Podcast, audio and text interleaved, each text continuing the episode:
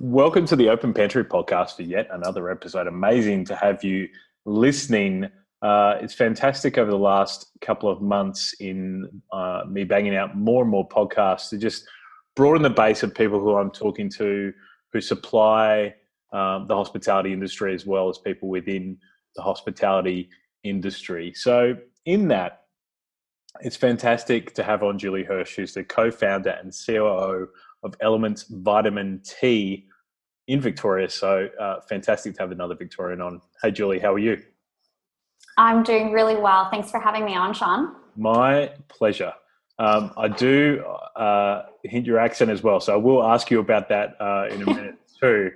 Um, so let's let's talk about how you started out in your career because yours is um, slightly different from what I can see to to a couple of people that you know mostly most people I interview with inside the hospitality industry. Do you want to do you want to talk about that for a second?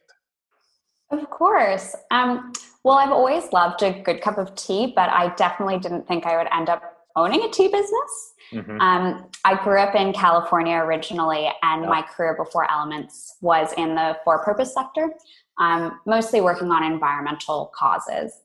Um, but when I moved here, I became really concerned about how climate change impacts were affecting farmers, especially in developing countries. Mm-hmm. Um, and a good friend of mine, Nicole Lamond, who also was one of the founding board members of Fairtrade Australia New Zealand, right. um, at the time had an idea for an innovative and ethical new tea brand. Um, and three years later, we ended up creating the world's first 100% natural vitamin tea. Wow. As you do. As you do. Um, how did it, how did it, uh, how did it come about that the tea brand started? Obviously, tea is, I think, the most the most drunk beverage in the world, right? From the top of my head. Um, I think it still is. Yeah, yeah coffee's right? coming in hot, uh, yes. uh, but we're gonna we're gonna try and keep it at bay. so I think tea has been a sector of the market which has been really changed over the last you know 15 to 20 years from going from you know tea bag tea what people know to sort of loose leaf tea T2 starting out and being, you know, uh, obviously a phenomenon in Australia, you know, being taken over by Unilever and, and, and then this massive segmentation of tea. Um, how did you guys actually come up with the idea of doing, you know, a vitamin tea like Eloments? So it was my um, business, business partner's idea originally. Um, she was in the tea industry for about 10 years uh, because of fair trade. Mm. Um, so in Australia, only about 3% of tea sales are fair trade certified. Wow. So a huge opportunity to grow that. Mm-hmm. Um, and she had the idea to infuse fair trade tea with fruit and herbal extracts okay. um, that have naturally occurring vitamins and minerals in them. Mm-hmm. Um, but for us, it was really important to combine that innovation with ethical business. I think it really makes me sad when I hear companies say that being ethical or being sustainable is their unique selling proposition. Mm. Because essentially they're assuming that their competitors are always going to be unethical or carbon intensive. That's a great. So for us, we really wanted to use ethical business as a baseline. Sure. Um, and and prove that any new product coming to the market needs to have that starting point of being ethical and sustainable and from there, that's where you build your innovation and your delicious cup of tea. And I think because of that, um, that's one of the reasons why Eloments really hit the ground running when we did launch it. Mm-hmm. Um, there's always, you know, room for improvement, but I think having those unique um, angles to the product, it felt like a really rich story that people could um, could believe in. Yeah, I totally agree. Um, was it you know you just touched on you know uh, fair trade being part of like the brand values and uh, in regards with Eloments was that and you know you, you also talked about not tearing other people down as in companies as being unethical was that was it a was it a hard thing for the both of you to source ethical tea um, because you know 97% is not ethical tea like was that a hard thing to do so there are certainly challenges uh, with being fair trade certified, mm. but for us, the challenges certainly didn't outweigh making sure that we didn't have slavery in our supply mm-hmm. chain and that we didn't have child labor in our supply chain. Mm-hmm. Um, and it was very important to show that we could create a profitable um, business that was fair trade certified. Um, and again, if you go back to that unique selling proposition, technically we didn't have to be fair trade certified because we had that innovation and um, those really high purchase intents. Yes. But I think people don't necessarily buy tea or products because they're ethical, but they're way more likely to talk about the product if it's ethical. And as a small business, that, that's gold because you don't have the ad spend of the big guys. And so if you can get word of mouth going, that is just incredible for your long term um, sales. Yeah, absolutely. I think definitely, um, definitely over the years, coffee's done a better uh, a better job at getting the, the fair trade system in place, and and and and even uh, specialty coffee retailers in Australia, like doing a really good job of actually buying, like going there, buying it themselves, understanding the labour costs, understanding um, the importance of make sure that you know slavery isn't part of it and child labor isn't part of it. Like, um, you know, I really tip my hat to you because I, I don't think a lot of brands um, can say those kind of things. So it's a it's a really cool thing to think about. I think often with the supply chain of many different products um, uh, in Australia and in Western countries, we don't think about where the origins of that product actually is and why that mm-hmm. product is, you know, so cheap. Um, are, are, you guys sort of? Uh, I know it's only early stages, the last couple of years with the brand. Like, are you thinking sort of long term when those particular countries will need to start charging more for the tea that you guys buy, and how that will affect the overall supply chain for you guys? So, with fair trade, we already pay quite a premium on the price of our tea. So, fair trade sets a minimum price per kilo mm-hmm. um, which is based on essentially a living wage for the farmer. Right. Mm-hmm. So uh, in Sri Lanka, for example, we did a, a, litmus test about six months ago of how much more we were paying on average than a conventional um, unaudited uh, supply chain would be. And it was mm-hmm. something like 260% more per kilo. So it was a significant increase. Mm-hmm. Um, on top of that, we also pay a premium to the Fair Trade Collective directly, which they use to invest in the local community. Nice. But when you're starting your business, if you cost in all of those costs to be ethical, to be sustainable, then it's not really a surprise. Mm. Um, and you set up your business model so that you can sustain that. Um, and you look at ways to be creative in your business model. Because I just don't think there's re- there's no excuse with consumers anymore to bring a product to market that isn't ethical.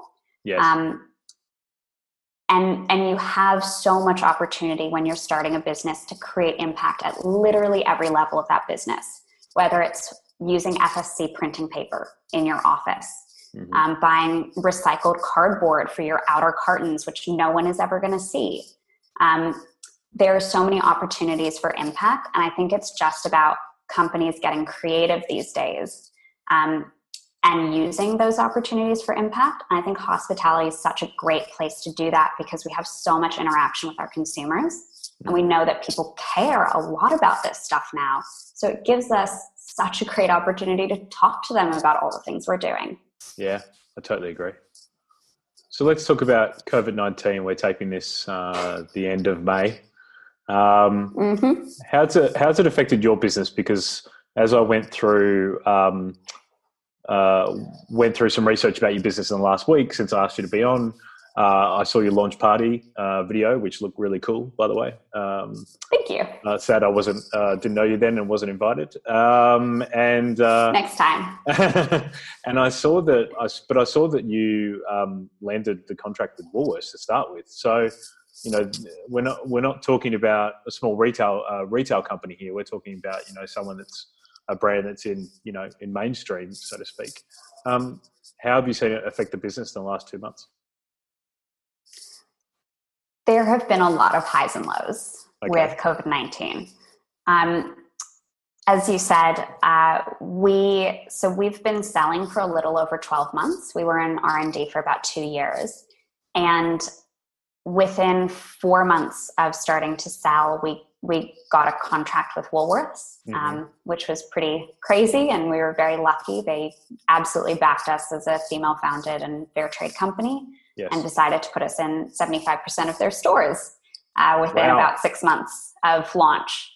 Um, wow. And then about six months after that, we um, secured ranging in Holland and Barrett, which is a major retailer in the UK. Mm-hmm. Um, so we do have quite large partners um, at the moment, and that's fantastic because it means we're getting a lot of fair trade tea to market, and we're giving a lot of tea lovers the op- the opportunity to buy fair trade.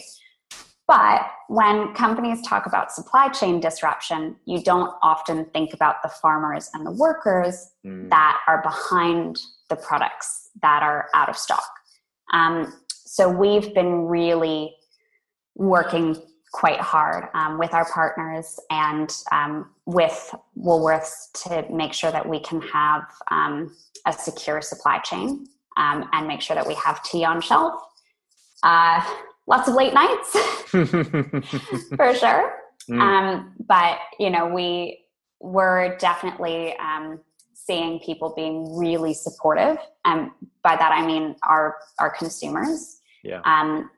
I think consumers are really craving a personal connection with the brands that they purchase from at the moment. Um, I think they know that it's really hard times for mm. brands. Mm-hmm. Um, and so people have just been so kind and so supportive on our social media. Um, we started running a Friday giveaway because, cool. you know, tea and work from home and mm-hmm. comfort just seemed to make sense. And um, we're, we're crowdsourcing knowledge and information on the Friday giveaway, asking questions. Nice. And the answers have just been so heartfelt um, mm. and really moving. It's been it's been a real surprise, and and I really think that's because of COVID nineteen. Yeah, right. Do you um?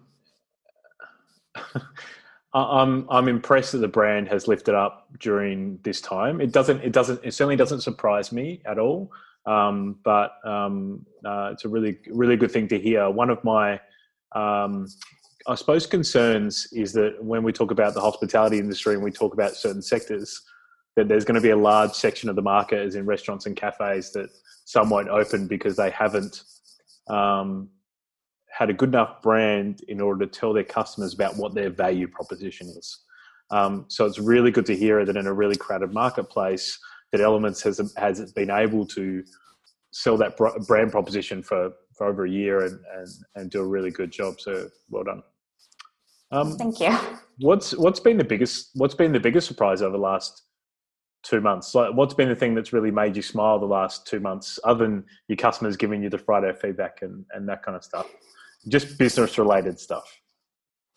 Business related stuff. Well um, i was i was really lucky last month. I had just a completely unbelievable month in that i um i made it onto the forbes 30 under 30 list. Wow. Um and i managed to win the telstra um, businesswoman of the year award for vic. So that was really odd to have that happen in the midst of a global yes. pandemic. Yes. Um, you know, got the phone call while working from home and um, celebrated in my living room. Uh, how did how did you celebrate? Did you celebrate with tea, or did you celebrate with champagne, or what did you do? Um, you know, we we did crack open a bottle of wine. Um, I think I was drinking tea at the time, but I I actually told this story before. But my dog sensed my excitement, and he's quite a new puppy. He's about four months old, and he just had an accident everywhere while I was on the phone being told that I'd won this award. Mm-hmm. Um, so, you know, that's the first thing I did as the businesswoman of the year for Victoria was clean up the dog's mess, um, which I think is just so fitting for business. It's really perfect that balance, you know. Yes, yes, reality with excitement at the same time. It's good. Exactly. Um, when when both of you were starting starting this brand a couple of years ago, I'm, I'm very curious about the two years R and D. That's um, uh, surprising to me um, in a in a good way. Um, what were some of the barriers that you guys faced? You know, getting to market. Like, not many brands will will struggle to get into you know Woolworths and Coles kind of supply chains. Um, what were a couple of the barriers when you guys first started this idea? Well, no one had ever created a natural vitamin T before. Mm. Um, there were a few synthetic vitamin Ts on the market, but working with natural nutrients is quite tricky. For us, we felt it was imperative to be natural and to be organic certified. Consumers care a lot about what they're putting into their bodies, and most people don't actually know that most supplements are synthetic. Mm. Um, and while there's very little research about the difference between synthetic vitamins and natural vitamins, just on a personal level, it felt um, so much better to know that we were using natural nutrients from fruit and vegetable and mm-hmm. herbs and botanicals. So we went into an R&D phase and we went through a couple different R&D companies. No one could figure it out. We um, we worked with so many wonderful people literally around the world to yeah. make it possible. We worked with an Australian dietitian and nutritionist. We worked with an Australian nutrition company in Queensland. We worked with a contract manufacturer in the UK.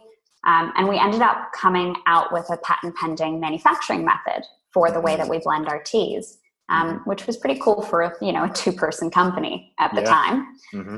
And because we spent so long in r&d we essentially had two years to really understand our customers really understand our brand um, and understand why people would want a vitamin t um, and so when we came out of that r&d phase and when we were actually finally able to launch the product it really came out with a bang um, because we we had taken the time to make the exact product that we wanted to make without compromising on it.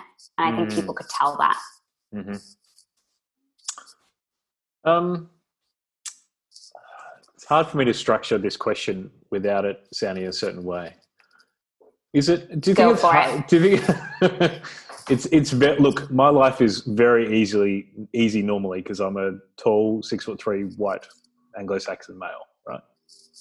and business has been business has been easy for me to get. Um, in uh, I, you know, I had a couple of bakeries in my early twenties, and that was relatively easy for me to do. Right? How have you? Uh, has there been any moments where you've had you knew it was going to be harder because you had two female founders, or do you think? during this last three years of developing this brand that you've found that's actually been a massive positive obviously you've won you know, two awards which are just insane when you hear them, right? Um, and hats off to you for doing that. Like, uh, do you, do you think it's been uh, a blessing in some way? So I think there are positives and negatives to really anything. Yeah. Um, I think there's an incredible community of business women in Australia. And we've been so lucky to be connected to that network. Um, mm. And there are so many inspiring women that you can look at and say, well, if they could do it, like I might give it a crack. Sure. Um, and I think there have been a lot of situations where it's been really challenging. Mm. Um, we found it particularly challenging when we were doing our Series A funding round. Yes. Um, and there have been a lot of situations where I've walked into a room of 12 men sitting at a table and yeah. been the only woman. Mm. Um, and that's a little intimidating, but also you you are there to do something and if you're confident in the mission of your business and you believe in your product then you're just going to do what you need to do um, so i think yeah it's it can be really intimidating um, but i also think there's a real community there uh, which is mm. wonderful i think it's important for me to keep asking that question as awkwardly as that might come out because I remember when uh, I've known a really great CEO, um, a lady called Jane Kou, who started a, an app called Bring Me Home, which is all about food rescue from restaurants and cafes in Melbourne. Now she's oh, scaled to Sydney, right? Um, uh, and and soon Brisbane and that kind of stuff. And I, I remember us talking as we have for the last year or so about how her going to America and, and thinking about getting funding and always being in a room of ninety percent guys. And I I will never know how that feels. So I'm just I'm just curious, I suppose, how that feels. And my, my second part to that is how do you continue to get inspiration? Is it is it being part of certain um, uh, business led groups that are about female founders, or is it just your family and friends? Obviously, you've got an amazing business partner. Like how how do you how do you mm-hmm. navigate that through? Yeah, well, um, you know, Nicole and I have been at this for a number of years now together, and I think our friendship is really the core of the business and our mm-hmm. belief in the mission and why we're doing what we're doing absolutely mm-hmm. keeps us going. Mm-hmm. Um, I think one thing that really motivates me is looking at the statistics. Um, so these are US stats because they're a bit more readily available than Australian stats, but yeah. I think it's something like 40% of businesses are started by women, but only 4% will ever hit the million dollar turnover mark which think, is a massive fall off. It's awful. Well, one of the reasons is because it's much harder for women to get venture capital funding. So um, in 2018, only 2% of VC funding went to female founders, which means 98% didn't. And when you look at the statistics for minority founders um, and people from disadvantaged backgrounds, it's even worse than that. Yeah. Um, and so when you don't have access to capital, it's really hard to scale your business. Yeah. Um, and I think for me, you know, we've we've passed year one, we're officially in scaling, and it's so motivating to try and prove that you know female founders are a good bet. Yeah. And I I really believe that. Um, and it's similar to us wanting to prove that you can have an ethical business and still make money. You can have a female founder and still be profitable and scale and grow and be ambitious. Yeah. So, yeah, I think a lot about those statistics. Yeah, it's um, it's depressing. Um, I'm curious as to why that is, and I think I just wonder, Julie, if it's a genera- generational thing, like those people controlling that power and that money will those ideals and those thought processes because I think that's really about connection and it's about stupid gameplay and and all that kind of stuff. And hopefully that will go. And as female founders come up, that two percent becomes fifty percent, or becomes sixty percent, or becomes seventy percent, and it turns. Then it's only going to be a better place.